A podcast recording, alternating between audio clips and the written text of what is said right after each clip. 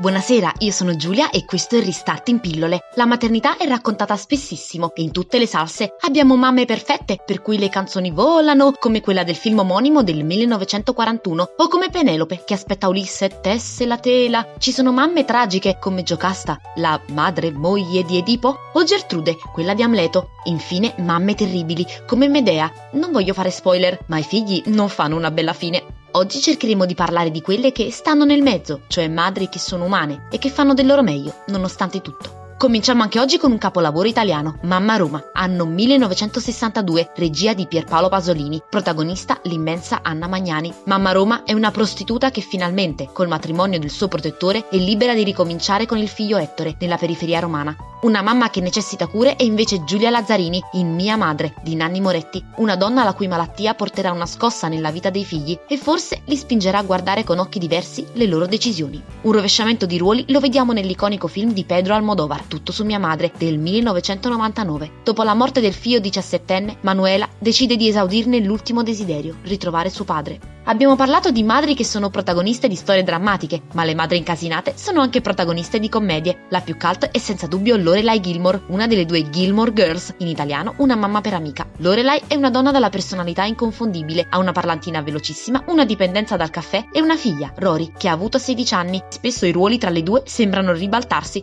il divertente racconto delle difficoltà quotidiane di una donna sempre di corsa è quello di Una mamma imperfetta, webserie scritta da Ivan Cotroneo e interpretata da Lucia Mascino. Chiara è una mamma, una moglie, una lavoratrice e, nel tempo libero che non ha, una donna. Per dare voce alle sue frustrazioni dovute al non essere sempre perfetta, decide di tenere un video diario. Insomma, la mamma perfetta non esiste e per fortuna, buona festa della mamma. Ciao!